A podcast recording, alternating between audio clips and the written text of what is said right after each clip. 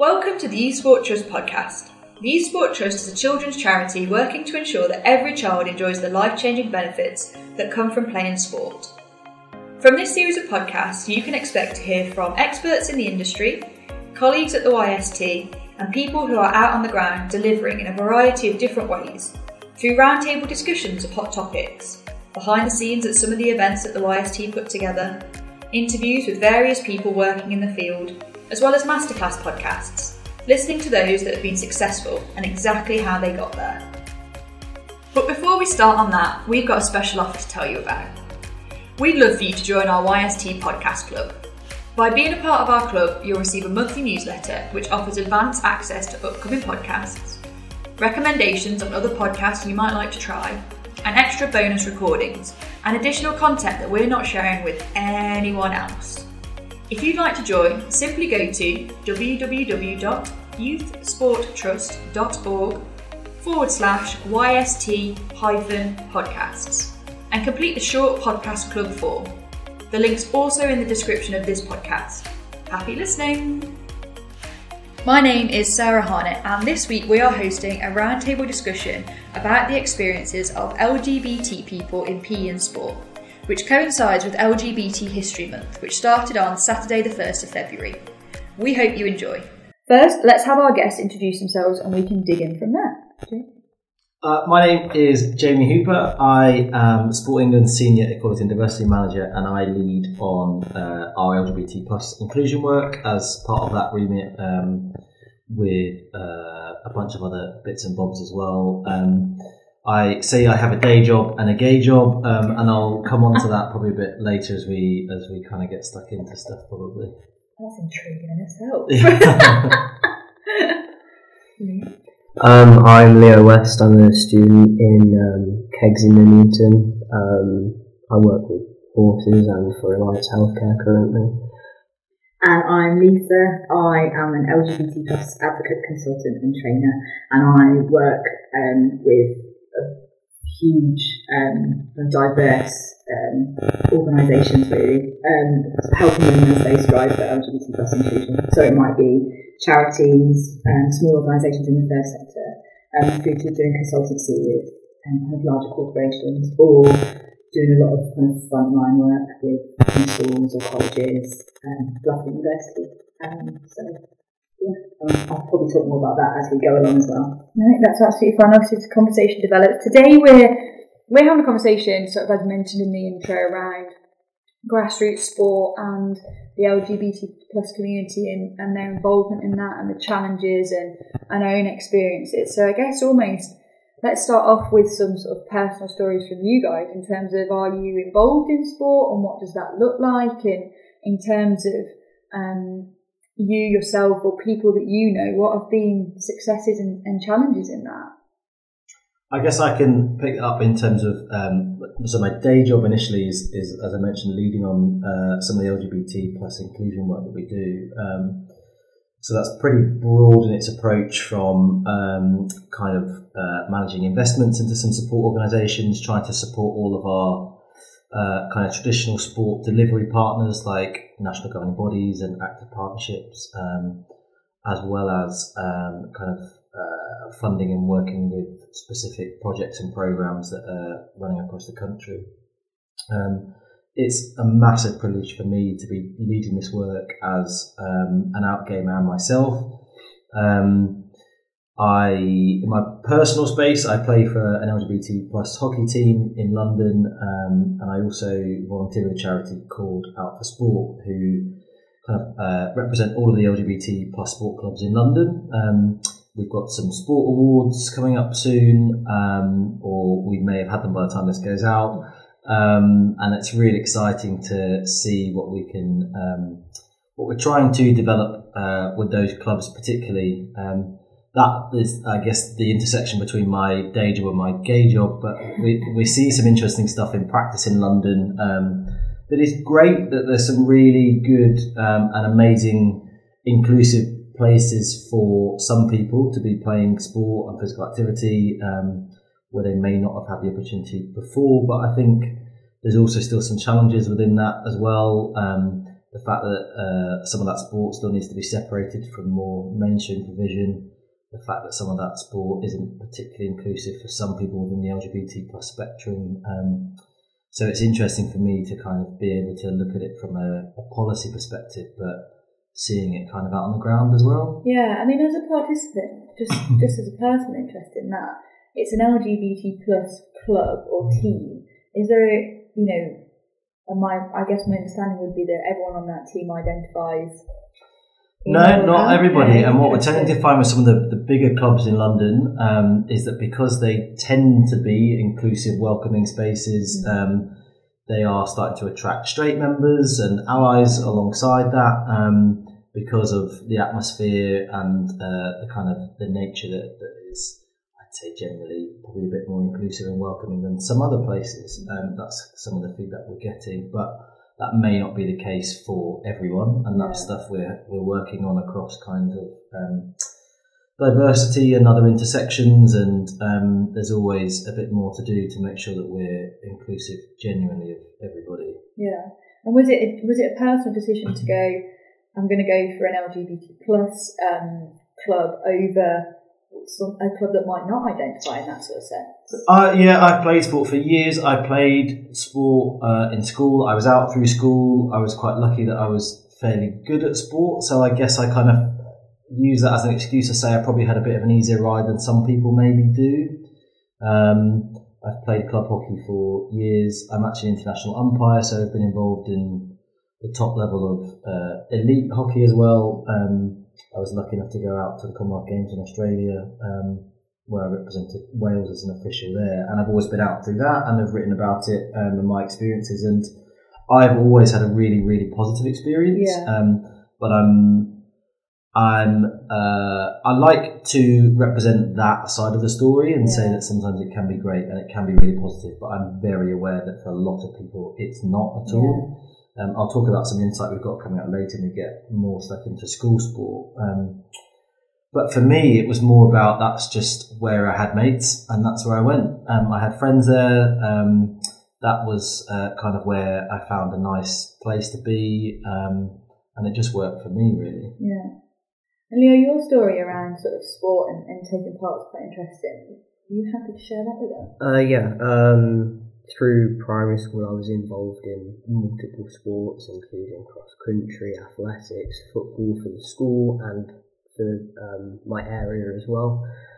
Um, I was always a very athletic student. I was always the one that would do any sport that was available. Um, that again helped me um, in my future with bullying and, and, stuff like that because everyone would um, appreciate me being on their team because I was always good at most sports that, that I was faced with. Um, obviously, high school was a bit harder when I came out as a, as a FTM trans guy. Um, bullying was quite a big thing throughout my school life, but especially when I came out, um, which school kids can be mean. I expected it. Um, sport really helped me um, with my own mental health and dealing with bullying because people weren't nasty to me mm. when I was actually participating in school. Um, but the changing rooms were more the problem for me um, because I'm a straight guy and I had to get changed with the, the girls because I couldn't get changed with the boys. And uh, like just as I came out, um, there wasn't anywhere for me to get changed. Mm. So it made a lot of people feel really uncomfortable, and that's where a lot of the problems for me came in school. Um, More from the changing experience and yeah, the participating experience. Yeah. Because as soon as we were on the field or anything, it was fine. Like there wasn't any problems. Um, it was just the changing rooms, and I felt more uncomfortable, I think, than, than most people in that situation because I wasn't going to do anything. People knew that it was just the fact that there was this trans person that's attracted to, to girls that was getting changed with them and it wasn't normal for them. Yeah. Um, and I was the only person that was out as trans at that point in school, and the school had never experienced that before themselves, so they didn't know what to do. Mm.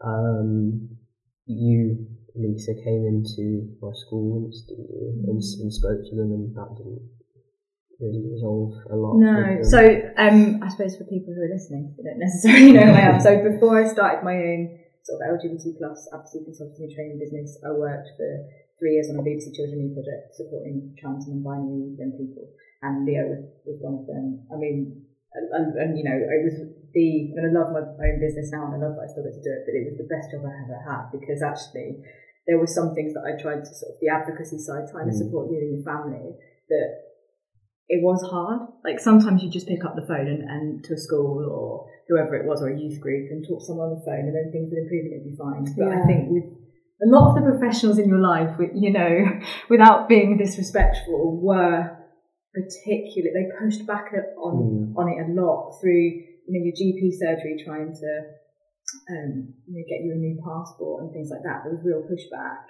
through, you know, to your school and stuff, just not, not really knowing quite what to do. And then I think there was probably some underlying, quite a loaded word, dare I say it, but kind of prejudice there and actually trying to kind of tackle some of that.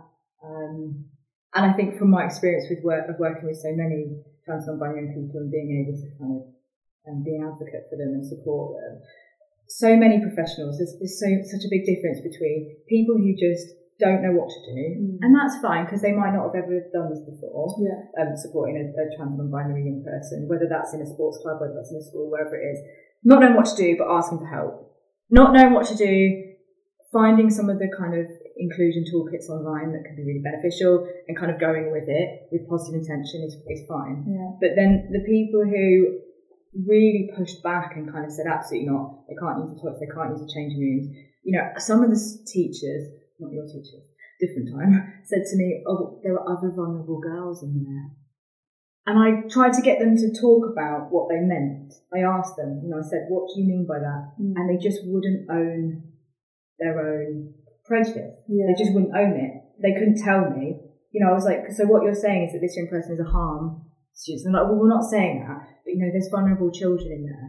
And I'm like, well, and trying to, you know, trying to get people to think it through Yeah. and give them that voice. But actually, and it wasn't everyone. Some people were brilliant. Like we'll, we'll move on some point to best practice, but some of it, the real pushback, the fear, the, um, I don't know, like just the concern of the, the trans or non-binary student being in some way a risk factor to other kids or the school community is when there's not evidence there for it, I think is, you know, appalling, Yeah. really. And I'm actually, I was looking up, I always get stats confused in my brain because there's so many, which is good because we actually have research and evidence now around LGBT plus people. Um, but it was something like in the Stonewall School report from 2017, 19% of students reported being bullied in changing rooms, 14% during sport, and 10% in toilets. Trans and non-binary students, and actually probably any young person of difference, is going to more likely to be bullied in that space than they are to be the bully. Now, I'm not going to take positive discrimination to the max and say that all LGBT plus people are wonderful and brilliant and that they never bully anyone and that they're, they never commit a crime and they're perfect. I mean, no, not but, but actually, there is a lot of, oh, trans and non-binary people are, and even, and we're talking about, sometimes we're talking about little kids.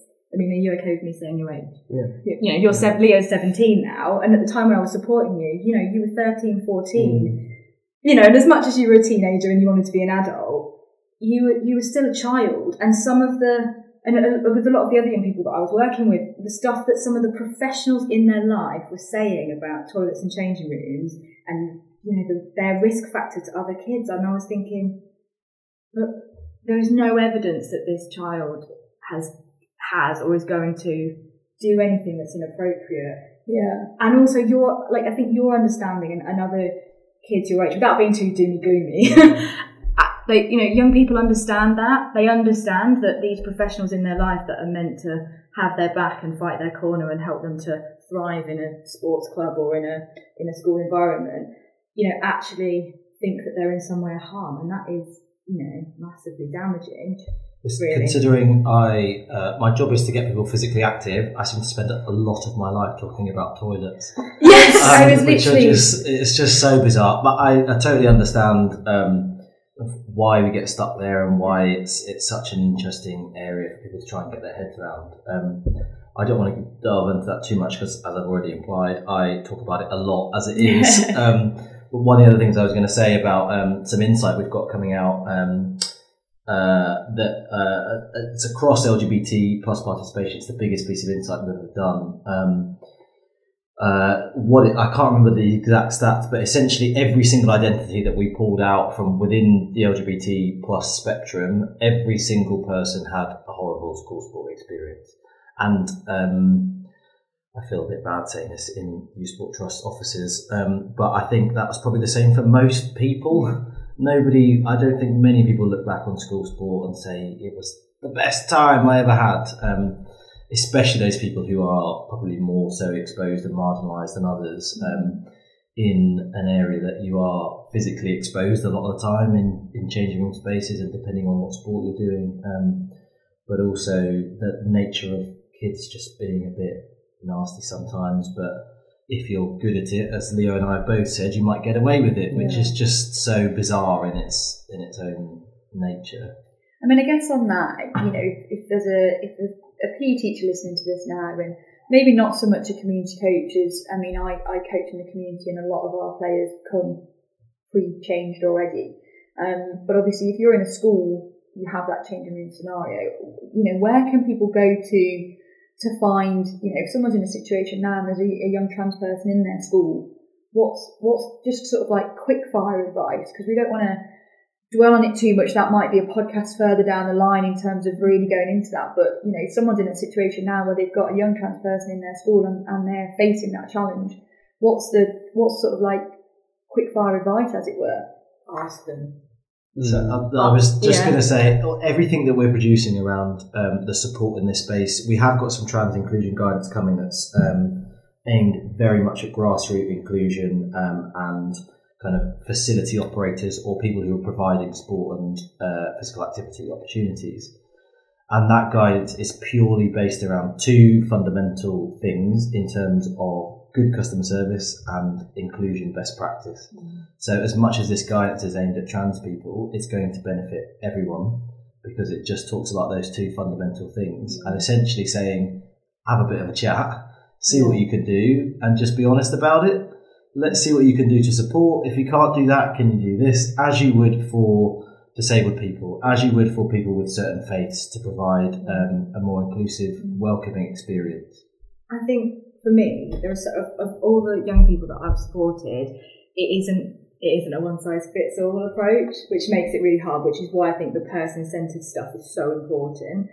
But I also think you know some of the young people I worked with, you know, like Leo was like already involved in sport, wanted to carry on being involved in sport. Um, you know, for some of the challenges that you had, it also brought you great benefits. There were some young people that you know, weren't particularly physically active, weren't particularly interested, outrightly said to me, I did not put this on them, said, I'm rubbish at sport. um, you know, I don't know whether they were or not, but they just didn't want to participate. Um, but for those that did, sometimes they'd say, right, I'm happy to get changed in the changing rooms of the gender that reflects who I am, right? Some would say, although I absolutely want to use the toilets of the gender that reflects who I am, I am far too scared for whatever their own personal barriers and challenges were around getting changed with, with my cohort. Where I do feel I belong, but actually that that's just too daunting for me. Um, you know, I've got um, experienced quite a lot of gender dysphoria around around my body um, and my own well-being, and that's too much for me. So I think sometimes it's really hard because teachers who tend to be a, a, a professional body who actually have hardly any free time, uh, very, probably very stressed and are very, very busy, the not having a one size one size fits all approach to supporting trans and non-binary youth makes this harder because it isn't it's not oh the school down the road when they have a trans student they do this so we'll do it as well. I mean that's great because the positive intention's there but your student might not want to get changed with the girls even though they are a girl. They might want to get changed in a separate space but then there's potentially some safeguarding issues that come with that and i don't know if you want to talk about your experience leo. Um, I was speaking to a few people that I used to go to um to school with, and changing room experiences that I've experienced that I don't remember. because they've been bad to the point that I, I just don't remember. And it got it got to a point for me where apparently I'd just wait until everyone else had left before I went into the changing rooms, Okay. and then I, I'd get changed, and then I'd catch everyone up Mm. as they went wherever they were going. Yeah. Um, and I don't know exactly what had been said or what happened or anything like that, but it, it just got to that point for me. And I'd have much rather my school came and spoke to me about what they could have done as a school to make myself feel more comfortable and other people. I'm, I was a very vulnerable child at that point. I was 13, I'd just come out as trans, I was suffering with a lot of mental health problems. Um, I was really struggling, and school really added to that with not talking to me. They, they didn't talk to me. It was a case of my parents went in and said, This isn't okay. What can you do about it? And I wasn't involved in that, which I'd have preferred to have been because obviously it was me that was having to get changed in there. And it was decided that it was better me not to do sports in like do PE and stuff because it was I was doing my GCSEs. Um, so the opportunity for me to go and have them hours where I'd normally do PE, I could go and do a different subject that contributed towards my GCSEs and my education, um, which really put me in a bit of a worse place really with my mental health because I really enjoyed sport. I found it as a good um, place to be able to release um, any any anger, sadness, anything like that. So for me not to do um, PE, even just two hours a week, was quite de- detrimental to my mental health. And since being at college, I've picked up a bit more sport again. Um, and I, I have a multi gym in my room that I use now. And but obviously with college work and, and working two jobs and everything like that, it's it comes as a sacrifice of something else. So I don't really have time. Um, after I have top surgery in January, um, I plan on doing a lot more because then I can go and get a gym membership because I'm not going to have as much dysphoria around my chest and, and I'm going to be able to do a lot more because my surgeon said like if I get too big now, as the muscles stretch, this is, the scar tissue won't look as good. Um, whereas if, if I stay a bit smaller now, the, the scar tissue will stretch and it will look a lot better. So you've got that aesthetic side Yeah. as well. But Yeah. it, I mean, it sounds as though you're the, the key bit here. It sounds as though the, the sport and the physical activity isn't the um, isn't kind of getting in the way. It's actually just the getting ready for it. Mm. So actually, you know, like you've said, and, and I think you know probably everyone around the table has said that sport physical activity, as we know, does wonders for your mental health. And if you are part of a minority, therefore quite possibly feel more stress or more, um, you know, negative emotions coming your way from others and prejudice and, and lack of understanding, that actually having that hour or two through PE, um, through being able to go to the gym, through playing for a sports team, is actually really beneficial and helps you through that process. Mm. So it's almost, it kind of sounds like at the minute, sport isn't the barrier, it's actually getting ready for sport. It's that it's so difficult for me to hear that you had to give up what you like doing to be able to do other stuff, and we hear it time and time again where schools are cutting physical activity, cutting this because they've got to get English and maths results high and Yeah.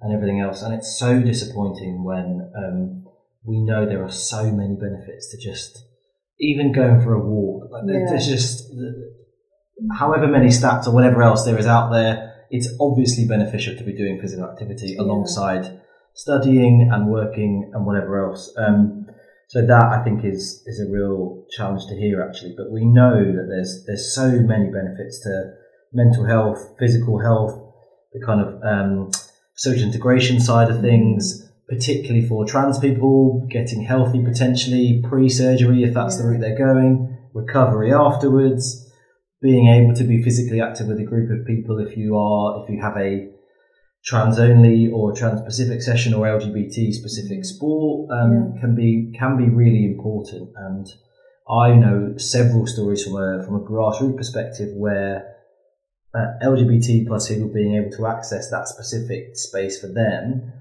has has nothing short of saved their lives Mm. because of where they've been with other things. Um, so I find the need that uh, that you've had to give that up is um, is the worst case scenario. Mm. I mean, we did you come swimming with us? You did, didn't you? Yeah, I did. So um, I have to give credit to Beck Harris, who I used to work with, because she was absolutely instrumental in making this happen. Um, who worked with me on the project, but we approached some swimming pools in Leicester and said, "Can we come once every couple of months at a time, bring a load of kids with us, and have the whole space to ourselves? Can we come and look at the facilities?" And one of the older young people who would have been about your age now, Mm. he's now you know in his mid twenties, but well, not mid twenties, early twenties. Um, he came with us to look at the space, and they had like um, what's is it called like family change? No, Yeah. changing village. So they had a changing village. So you it wasn't gendered at all. Yeah. Everyone had private cubicles. Um, they had blinds on the- on the windows between the swimming pool and the reception area. Um, they had two lifeguards on. There was a, it was like nine o'clock on a Friday night. Mm. It was so odd. Like I'd get home from work, have something to eat, chill out for a bit for the evening, and then head back out to go swimming with like eight, nine, ten Yeah. of the young people that we worked with. Yeah. And although um, I know because some of the young people said, you know, there was still quite a lot of dysphoria Mm. around around coming along, And but binding as well. and binding, it's yeah, expensive to buy binders. My binders are sort of 30, 40 quid each, not including shipping. And then obviously when you're swimming, you've got to sort of wear one that's either like a size up or a proper swimming one because otherwise they get too tight and they're painful. Okay. You're meant to do that. I don't. You are meant to. do. I'm meant to. There's Yeah, some stuff around binding safe. It's really Yeah, important. and that's- but how great was it? yeah Like, it was amazing. I sat back, I sat on the edge of the pool with Beck, and I looked at them like them all, Mm. just you know, playing with those. Are they noodles? yeah. jumping in and out, like splashing each other, like just having quite a carefree Mm. time. Having like mini competitions as well. Yeah. That element of like com- uh, competitive. Like races and Yeah. stuff, and it was just an hour fun. fun. Mm. And it can like like James said, it cannot be underestimated. And actually, the pool were really accommodating. Anyway. Um, it was a council pool, so it wasn't particularly expensive. I think they even gave us a discount on top of their cheaper rate and stuff, which was amazing for Yeah. them. Um, but it, I mean, that, and how many, you know, you see it on the television programs or on YouTube videos where trans and non-binary are like people are like, the first thing I'm going to do after I have top surgery is go swimming. Before I, so I've been at this job at Sport England for about a year and a half, and before that I worked for Swim England for four years, um, where I led on um, equality and diversity stuff in participation, and we did a number of trans projects, and it seems to be, I can't quite get my head around it, but um, swimming seems to be such a popular sport for trans people, and it's probably, well, it, it is the most difficult thing for people for trans people um, to, to do because of the exposure and the need around privacy and changing and everything else that comes with it. And but I think it's that feeling of um, being able to feel totally exposed and kind of comfortable, or maybe a lot more comfortable than you have been before. It's like the ultimate last kind of barrier to get across, and the feeling that the water, being in the water, comes with is is really positive and is really powerful. Um, so we've yeah we've done a we've done a lot of projects, particularly around swimming, and we work with an amazing group in London called Tags, um, who do some great stuff. Um, and yeah, I just find it really interesting. But there's stuff within that around what we kind of talk about in our guidance, but again, that is around just kind of this generic inclusion, good practice, and just providing a great customer service as you would do if you had a Muslim women's only session, as you would if you had a disability specific session. Certain customers have certain needs. Um, I don't want to keep talking about customers, but certain school children, certain people have Yeah. needs that you would cater for in various ways that you're doing already. This is just a replication of understanding what certain people need uh, to support them to have the best time possible. Yeah. So, I mean, we've got an idea there of kind of like a worst case scenario in, in terms of PE being cut for a young person that identifies as trans because essentially the school just doesn't know how to work it. And obviously, moving forward from that, you know, if you're in that scenario, don't cut the PE, don't put, cut the sport out of their life. Have that conversation with that young person, however they identify, and, and find that way to make sure they're included. But I mean, in terms of the generic landscape, you know, what does that look like at the minute? How are we looking in terms of LGBT plus community being involved in sport in both school and the community. And I guess that idea that uh, do we think that the landscape now recognises inclusion as as including minorities as well? Because I, I wonder whether inclusion for a time has been very much around sort of disability. Is it now being viewed wider? Do we think? Uh, I think that's a good point. I think inclusion has historically been a, a, big focus on disability, but I think we are changing, and I think people are, are starting to realise that this stuff around inclusion is what, what I've kind of mentioned already about that.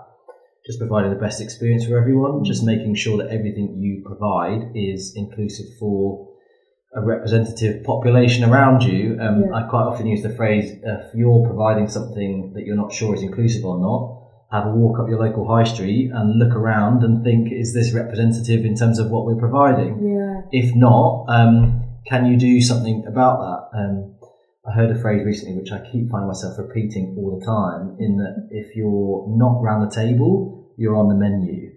So if you're essentially, if you are sitting in a room trying to provide a service for four people, yeah on their behalf, which sometimes can be great. If they're not around the table helping you with that decision making process, it might not be as, as best practice as it could be. So it goes back to that point we've already mentioned around asking people things, mm. trying to co create wherever possible, yeah. use students in conversation. Um, but the, the, caveat I would say with that is if you do have um, LGBT plus people within the school who you might want to try and get involved in things don't necessarily expect everybody to be an advocate or a role model or want to be under the spotlight. Some people just want to get on with their lives. Yeah, and I mean, I guess that's the other key bit, isn't it? Is that you know, this might be from your experience is that you know, if you're if you go out and play community sport now, do you, you know, do you want to be under that spotlight? Do you want do you want that coach to be like, well, look what we're doing, or do you just want to play?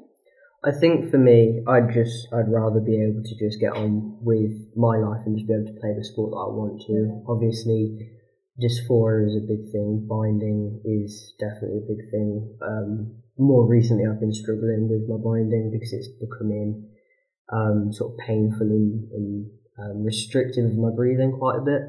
So I've not been able to do as much as I'd like to be able to. Um, but after surgery, I'm, I just want to be able to get on with my life. That's why I'm doing it now instead of waiting until I'm 18. Mm-hmm. Um, is I can just get on with my life. I can go to work. I don't have to worry about binding. I don't have to explain to people sort of why I do certain things a bit differently to how most people would if they if they didn't have to bind.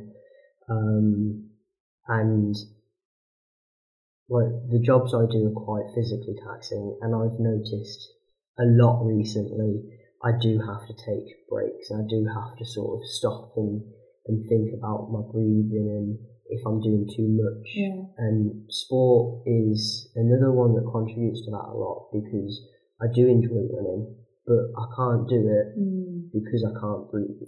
So I guess the, the ideal is is that when you feel that your body is ready to go and participate again, yeah. you just want to participate yeah. just as any person would, mm. whether they were gay, straight, part of the yeah. community, not part of the community, um, you know, a person of colour, not a person of colour, you just want to be able to turn up and, and play.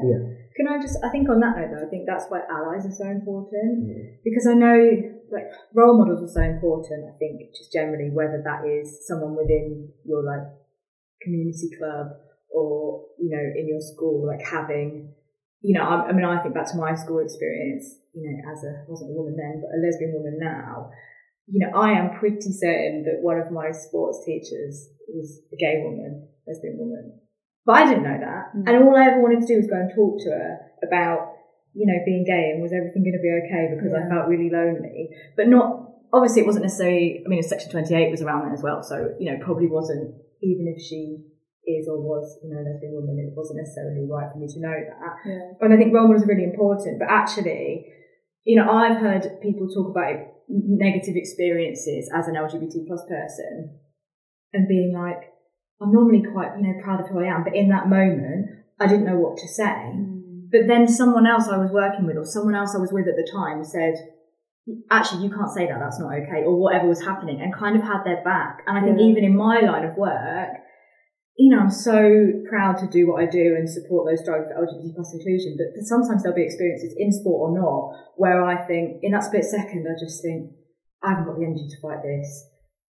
Uh, I don't know what to say. And so having either, you know, allies, people who will have your back, or just generally be inclusive in situations where there isn't prejudice Mm. or, or whatever, I think is so, those allies, whoever they are for whichever demographic or identity Yeah. is, is invaluable really, I think. around that conversation of kind of LGBT plus and, and allies seems to be something that's talked about a lot more nowadays. Um, it might be something that people that are listening to this are kind of going, ally? What, what are you on about an ally? What do we, what does the community mean or, you know, what does that conversation mean by an ally? What does that look like? Who is that person? I think for me, an ally is sort of someone that is there to understand, to try and um, help with anything that you're you're going through. Doesn't necessar- isn't necessarily part of the community, but is still there to try and understand and learn a bit more.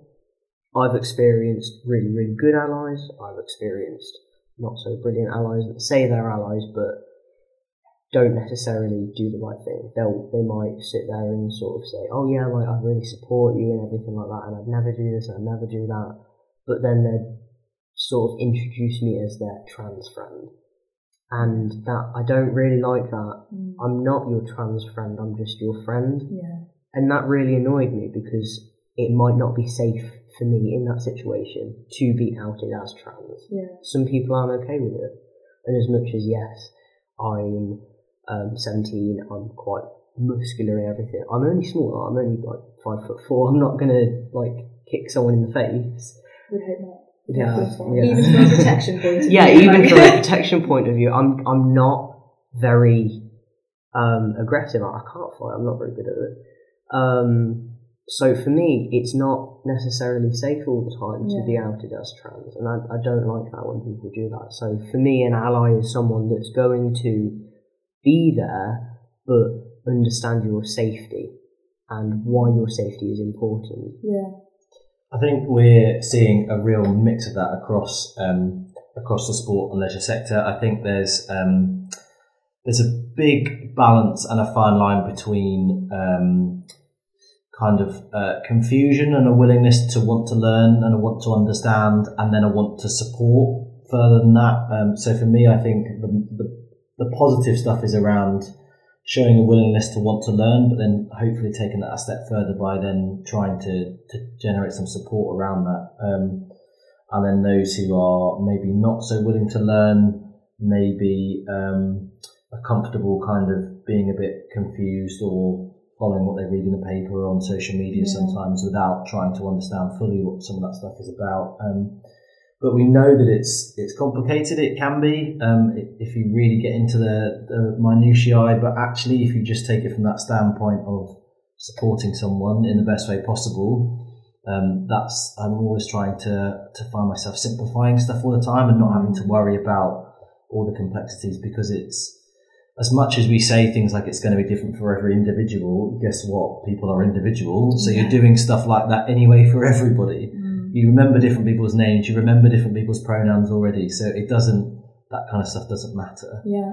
Um, but I think we're we're in that place where um, I for me I feel like the sport and leisure sector is is really wanting to be inclusive um, and wanting to do the right thing. Um, but it's just how that works in practice that can be the tricky bit, and sometimes people just taking a little bit of leap of faith sometimes and just having a go and seeing what happens Yeah. um, as opposed to not doing anything because you're worried about it, which is is kind of the worst thing you can do. Yeah, I think sometimes it's that, um, and we see it in all walks of life, aside from even these conversations, that risk of failure. That there's so much now that we're sort of scared of failing because of, of whatever reason that might be. But that is what you essentially learn from. That's what education is. That's why we play sport. That's why we do physical activity because you learn from your failures. If you go out and you lose a game 10 0, you don't then, you know, if you then just quit that sport completely for the rest of your life, then failure, you, you know, you've not learned from that. You And just, but, I, I guarantee making some changes to support one person is going to support some other people as Yeah. well along the way. Um, I guess our most inclusive standpoint is that you need to be able to provide something for everybody, which is not going to hurt you at all in the long run. Yeah. We know the population is becoming more diverse. We know that society is changing. This stuff may be new now, but it's not going to be in the future. And all we're talking about is providing um, a more inclusive service, uh, education, whatever you want to insert in those brackets. Yeah. It's being inclusive. Um, uh, I guess there is a little bit of balancing that against everybody's needs. That this, I think, this is the bit that everyone's a bit hesitant about, and is, is talking about, well, what if we do that? What about this, and how does that affect other people? Um, and you just need to um, to to play that out a little bit, I guess. Speak to people, be brave in terms of trying to make some changes and being supportive. But I go back to that point that, doing nothing is, is the worst thing you can do a lot of the time. Yeah, and I guess actually, you know, if somebody's listening to this now, they've, they've taken a first step. Maybe they've shown an interest, whether they're part of the community or not. Um, you can still be an ally. You can, and that first step is to just go and educate yourself a little bit. So I mean, I guess on that, aside from obviously the, the first point to go and educate yourself is talk. Go and find some people that are either like you or not like you, um, probably more so the latter, and go and have a conversation with them and, and listen. I mean, if, if that's maybe too big of a first step, and we can't underestimate how scary that can be for people. Um, you know, we, we, we're now in a, a culture quite possibly where there's a lot of, you know, you walk down the street and it's make, people communicating via their phones. You know, there's a lot of technology involved, so that kind of interaction in public spaces maybe isn't there. Where's that next step? So where do they go to find information to, to start to educate themselves? Um, I think, I mean, there's so much out there, and that can be both a wonderful thing, you know, having talked to, worked with LGBT plus people who are, you know, even from my generation, like in their early 30s through, you know, into 70s and 80s, older, older people than me, you know, they were like, we didn't have the internet. There wasn't the internet. There wasn't dial-up broadband. You know, there was nothing. And that's not to take away from, you know, maybe feelings of isolation and loneliness that LGBT plus young people may feel now. But actually, there is so much online. Yeah. Use it. It's an amazing resource. One thing I would say is some of the stuff you see on the internet may not be factually correct Yeah. and also might not be applicable to everybody. And I think sometimes you know, even before this, we were talking about whether we listened to podcasts or not and what podcasts we listened to. Yeah. And I said, you know, I listen to Desert Island Discs and I haven't really branched out because there's so much choice. Mm-hmm. So actually trying to seek out, you know, to be LGBT plus inclusive, be a, be an ally, you know, f- using information online might seem daunting. There might be a lot, but I mean, if you look at some of the work that Stonewall are doing, you know, sport in particular, you know, Jamie said there's, there's loads of stuff coming out whenever this goes out, might have come out already. You know, find resources on like legitimate websites. So Stonewall, Mermaids, Gendered Intelligence, Sport England, you know, you know, possibly even the Youth Sport Trust. There will be things out there Yeah. that even if they don't give you all the answers to your questions, they might be a, a top tips sheet about mm-hmm. pronouns. It might be a resources like PDF that you can download that tells you loads more resources that are available. Yeah. Where I don't want to say legitimate people because that sounds bad to other people, but you know, organisations or professionals that are working in this in this sort of area who actually know kind of where the the better resources or the better information kind of is available. Yeah.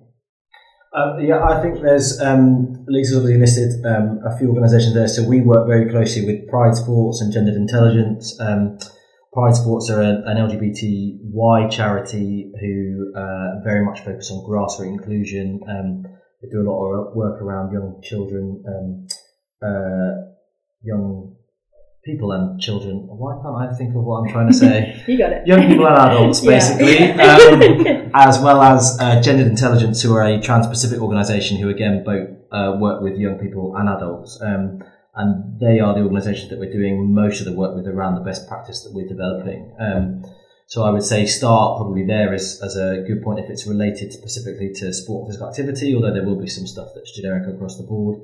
But I would still come back to this point around just talking to real people. Um, if there are people around you to have a conversation with, that's far better than trying to scare yourself with stuff you see online or on the front of the Daily Mail or on Twitter. Um, it's much better to just have a chat with people if they are willing to. Yeah. Um, and with the caveat then obviously of remembering that everybody is individual. Wow, scary, this fundamental thing, right? Um, and that everybody's going to have a, a real diverse experience in terms of if they're trans, maybe their own transition, if they're non-binary in terms of their identity, whatever your intersections might be across uh, being lesbian, gay, bisexual, or if you have an ethic uh, from an ethnic background, or you have a faith, or whatever. Everybody's going to have a really interesting, um, different experience. But there's nothing that's going to bring it to life more than chatting to real people. Um, and also having a go at trying to put some of this stuff in practice. That's where you're going to learn the most. I guess uh, you know I'm sort of sat here thinking that it, conversation is the way forward. That's that's essentially that you know that's been a real um, a real kind of thread throughout this conversation. Go and talk to people. And but I think I mean mentioned Lisa about that isolation piece and that uh, you know humans are tribal and we tend to surround our pe- ourselves with people that are like us. So if you are a straight person, you may not actually necessarily know anybody that is gay or in the community or or trans. I mean, I don't know if this is how you feel. I mean, you do you know, uh, you know, in your general circle of friends, are you um, surrounded by people that are that are trans or, or in the LGBT community, or is it what does your what does your community look like? Um, for me at college, I'm sort of surrounded by a bit of everyone really. Um, our college is very very diverse. Yeah. Um, for my friendship group, it's a bit of everyone really. I do have trans friends, I do have um, bisexual friends, I have lesbian friends, gay friends, everything like that. Um, all of my friends are a little bit different. Um, we all have something in common, whether it's our subjects, our sexuality, our gender, anything like that. But I think um, in school, um, I tried to surround myself as much as I could with um, the LGBT plus community because they were people that I could understand and could identify with a bit more. But there just wasn't really anyone that was out because they saw how I was treated and then kind of weren't very comfortable with coming out at that point. Mm. Or there was people that were trying to find their identity and sort of came out and then because they might have been a bit more popular than I was, because I wasn't popular, people would have supported them. But then they've been like, oh, maybe I'm not, kind of thing. Okay. So they were just trying to try to work it work it out. Yeah. Um, I had a lot of people come to me sort of like, oh well, I kind of think I'm this, um, but I, I, I don't know. At which point I was like, that's okay, I'll bring you under my wing. and then they'd kind of like fly off again, and I was like, okay, bye then. Um, But also, the young trans person might not know what it's like to be a young gay person as well. So Yeah. don't like. Yeah. This is this whole intersection thing. Don't Yeah. expect people to be knowledgeable about everything. yeah. Or, and dare I say this against my own LGBT plus family, sometimes people are pre- like are discriminate against people under the like umbrella. You know, I've seen it before where, like I've seen it. I've seen people who are you know maybe bisexual talking in a really discriminatory way about trans people, or even trans people talking in quite a harsh, dismissive way about non-binary people. And I think that's where, you know, people kind of think, oh, you know, LGBT plus, you know, we're all in it together and things are so much better than it, than it was before. Mm, Are they anyway? But even within the community, you know, there are going to be people, there are going to be conflicts. Yes, there might be people that you're not going to be best friends with because you have, apart from maybe your sexuality or gender or being part of the spectrum, you have nothing else in common. Yeah. Um, but you might have that sense of belonging because you have that label or that identity. But um, yeah, I guess like sometimes actually, for me, I think some of my best friends are um, you know LGBT plus in some way, but actually some of my best friends aren't. But they are. They respect who I am. They accept who I am. And when we ever hear anything, you know, they'll ring me up and they'll say, "Lise, something happened." You know, or they're a teacher at school. They'll say, "Something happened today," and um, and I thought that's not on. So I, you know, I said this, and I had your corner. You know, not my corner. I wasn't there, but they ha- they're not LGBT plus themselves, and I think Yeah. that's the thing about LGBT plus people. I think sometimes do surround themselves with other LGBT plus people because there is that sense, understandably, of shared experience, security. Actually, where that's where allies come back in again. Yeah. You know, other people in your life that have no idea about your experience, but try and understand and respect you and accept you and have your back. And I think that's also where you know that sense of isolation and and um, being a bit of a I hate this phrase, but a bit of an outcast Mm. can can that can really make a difference to that. I think. And I guess it's that piece, isn't it, that as, as an ally, I mean, if you're a if you're a teacher or you're a coach or you're playing any sort of part in sport, physical activity, PE, it feels like there's a, you know, you need to go and put yourself in places where there are people that aren't like you. Or like, you know, exactly as you said, you know, if you're looking around your school and your offer doesn't reflect the faces that you're seeing, the people that you're seeing, the cultures that you're feeling, um, then maybe your offer isn't right. And actually, you know, I mean, that's almost slightly aside from this, but it, it is that bigger picture, isn't it? That to be all inclusive, you need to be recognising who's there and, and talking to them. And actually, if if at this moment in time in your community club or your or your PE lessons or your school you don't have anybody that is out, that doesn't mean that isn't going to happen. That's what I was going to say. Um, I was going to say something like, "Guess what? Like you're surrounded by gays; they're everywhere." like um, we may be at a point where there's probably um, it's probably more familiar to see LGB people um, spread around to a point. There's obviously differences within that. Um, I think we may not be at a point where um, there are trans people everywhere because I think we tend to use something like one percent of the population. but we're certainly at a point now, particularly with younger people, where there are swathes of people questioning their gender identity. So they may not necessarily be identifying as trans, but there's certainly people challenging what it means to be a man, to be a woman, to be something different. There, there is a lot of question at the moment around traditional gender roles and how that's represented in TV shows and toys and yeah. lots of other things. Um, in very practical things like school uniforms and PE kits and uh, what sports people are allowed to play depending on their gender identity. Because why the hell does that matter? If yeah. somebody wants to play a sport, why would you not support them to try and do that? Yeah. Um, so I would say that this is definitely not something that's going to be going away. Um, and again, it just for me, it fundamentally comes back to this point about just being inclusive, genuinely, and experimenting stuff with stuff like PE kits and school uniforms is going to benefit other people. There may be lots of girls who don't want to wear skirts every day. Yeah. They maybe boys who want to wear shorts in the summer. Um, there's all sorts of different stuff. There's loads of cool projects I know about where um, schools have supported uh, their students to develop their own kits and uniforms to be whatever they want to be. Um, we have quite a lot of conversations with leisure providers all the time around trying to relax their rules around sportwear because sometimes it just it just doesn't matter what yeah. people are wearing because you're a bit worried about health and safety, but actually it's okay in practice. Um, so that side of stuff, I think, is um, there's some really good examples where stuff like that's happening. I think Youth Sport Trust will be able to help uh, link up schools where there's lots of good work going on. If, yeah. if potentially some schools are a bit newer to this, I know that the Equality and Human Rights Commission are soon to be releasing some schools guidance around trans inclusion that might be out, as we say, by the time this comes out. Yeah.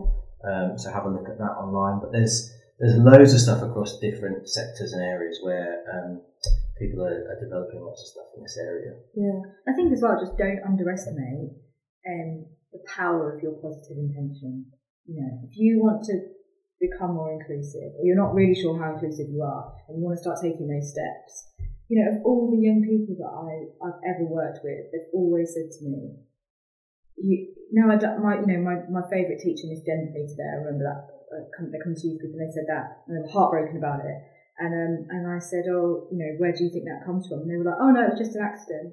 Like, yeah, it, you know, it was hard, it was upsetting for me. And they also apologised for five whole minutes in front of everyone. And really, they should have just apologised and then moved on and stuff. Yeah. So I was a bit embarrassed, but they were like, actually, you know, I could see the reason they were upset about it and apologize so much is because they care about me. Yeah. And actually, like, you're not always going to get it right, but trying to, like, they can't, I mean, I know I'm just one person, this is my opinion, but there can't be anything wrong with positive intention and trying to do the right thing. Like, it just cannot be underest- like, underestimated. what we talk about in terms of our good practice recommendations around um, customer service again is is making that effort. And I think Stonewall use the phrase quite a lot as long as it's coming through kind eyes. Um, if you make a mistake, it's fine. You're going to make yeah. mistakes all the time. You get people's names wrong all the Gosh, time. Yeah. Um, I used to coach quite a lot, I don't so much anymore, and I was useless with names. Teachers, I'm sure, every year get names wrong all the time. It's it's the same thing. It doesn't need to be a massive deal. Yeah. If you make a mistake, apologise, move on. but don't repeatedly keep making a mistake. Make an effort to learn and move on. Yeah. Um, but I think most people will understand pretty quickly what kind of a place you're coming from, where that mistake is is happening, um, and it can be uh, hopefully um, uh, sort of changed um, pretty quickly. Yeah.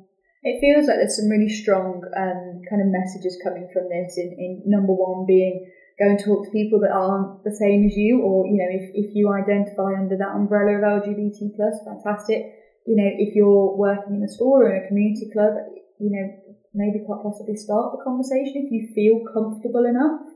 Um, but then also, you know, be prepared to listen and actually, you know, be prepared for, for change because it, it is, you know, that it is, it's happening now and it's coming. And if you educate yourself a little bit about it and, and use some of the websites that we've mentioned, that, that it's not as scary as, as it can be made out to be. I mean, like we said, social media, the media, various different stats, it can, and you know, that people will be saying, well, you know, I don't get it, I don't understand what's going on.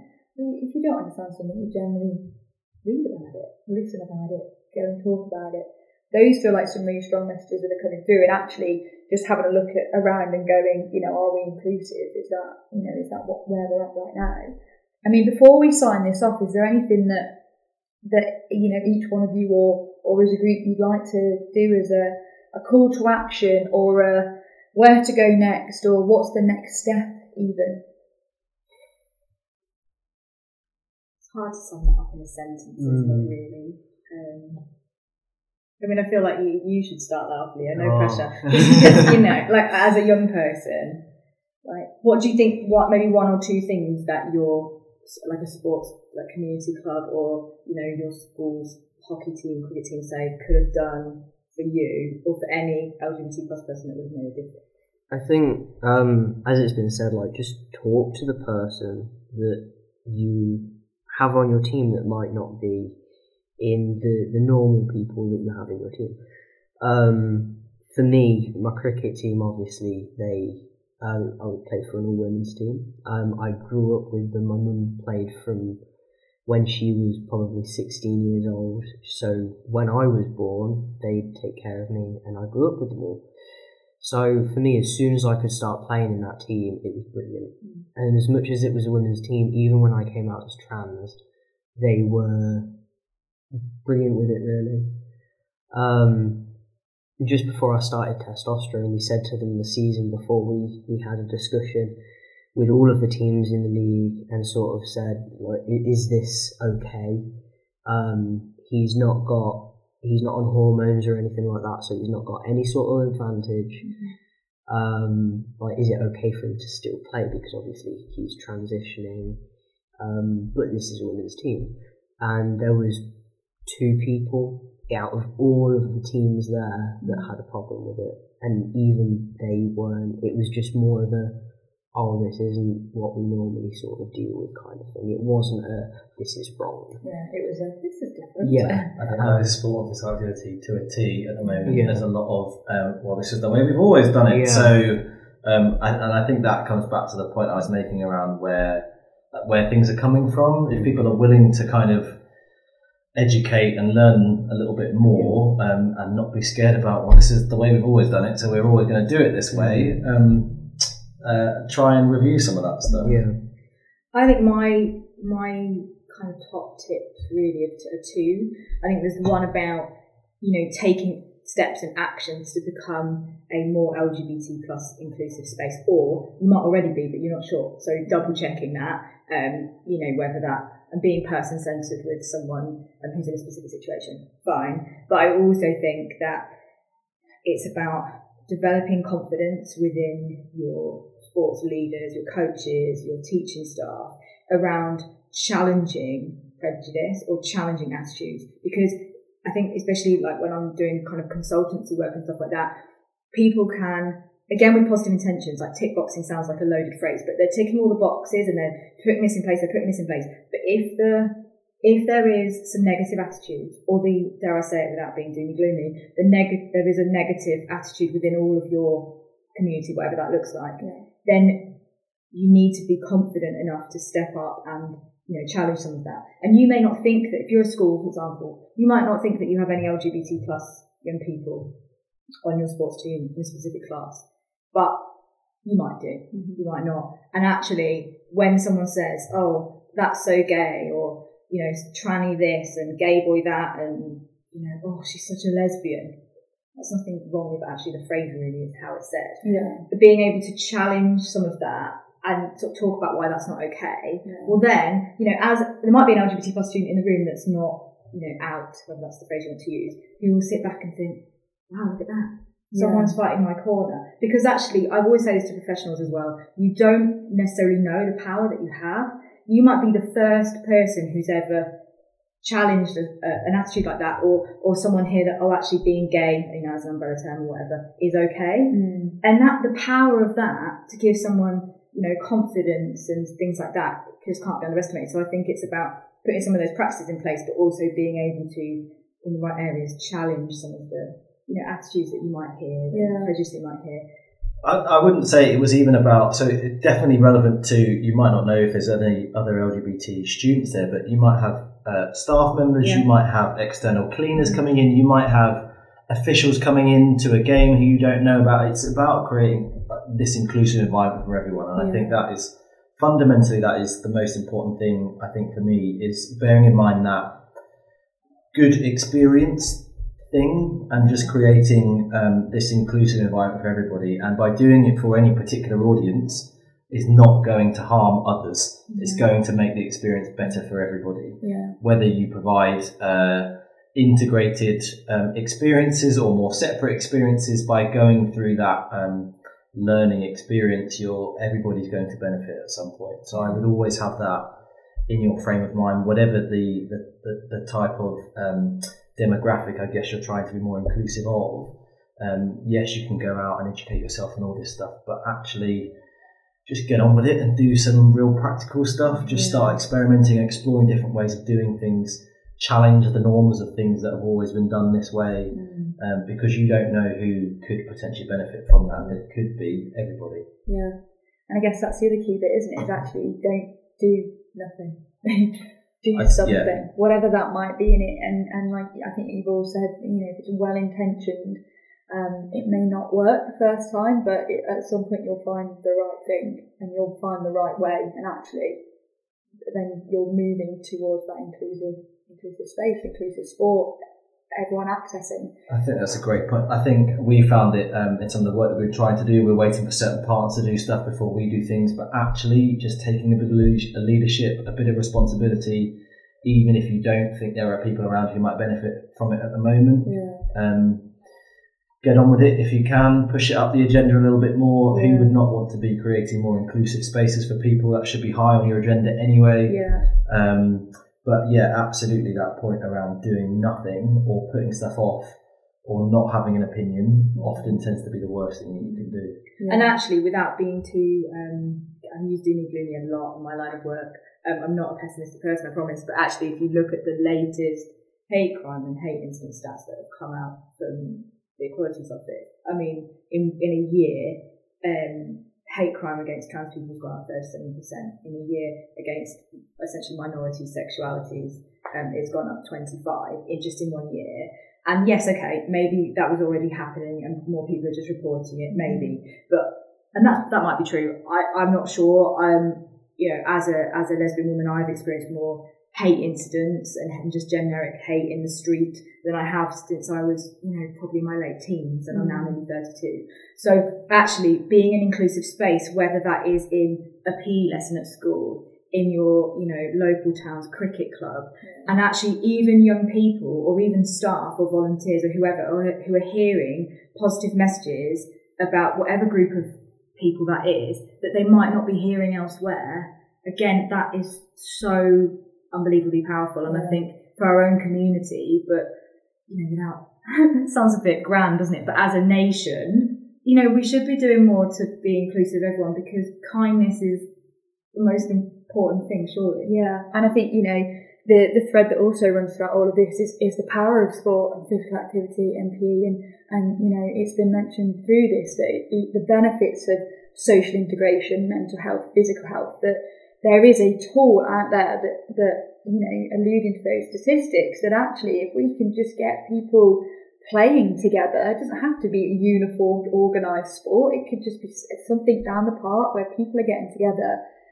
It, it good can only really come from it. So, you know, let's build those inclusive spaces and, and hopefully people that are listening to this today are going to walk away and, and either become an ally or, or refresh what they're doing or just have a look at the faces that they're seeing around them and, and hopefully have, have a positive impact. And then, guys, thank you so much for your time today. We've greatly appreciated it. If there's any um, sort of notes or, or links to stats and things like that, we'll put them into the screen notes so that people that are listening can go and find these further links. And um, and hopefully at some point in the future as well, we'll do a follow up and, and see, you know, maybe where we're at in sort of six months or a year's time and, and we see progress. So thank you each and everyone. We really appreciate it. Thank you for having me. Yeah, you're welcome. If you enjoyed this podcast, please make sure you like, share, and subscribe on Spotify, iTunes, Acast, or wherever it is that you find your podcasts.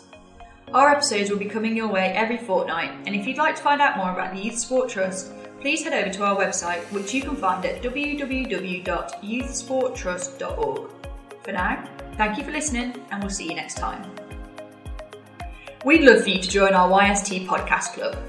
By being a part of our club, you'll receive a monthly newsletter which offers advanced access to upcoming podcasts, recommendations on other podcasts you might like to try, and extra bonus recordings and additional content that we're not sharing with anyone else. If you'd like to join, simply go to www.youthsporttrust.org forward slash YST hyphen podcasts and complete the short podcast club form. The link's also in the description of this podcast. Happy listening!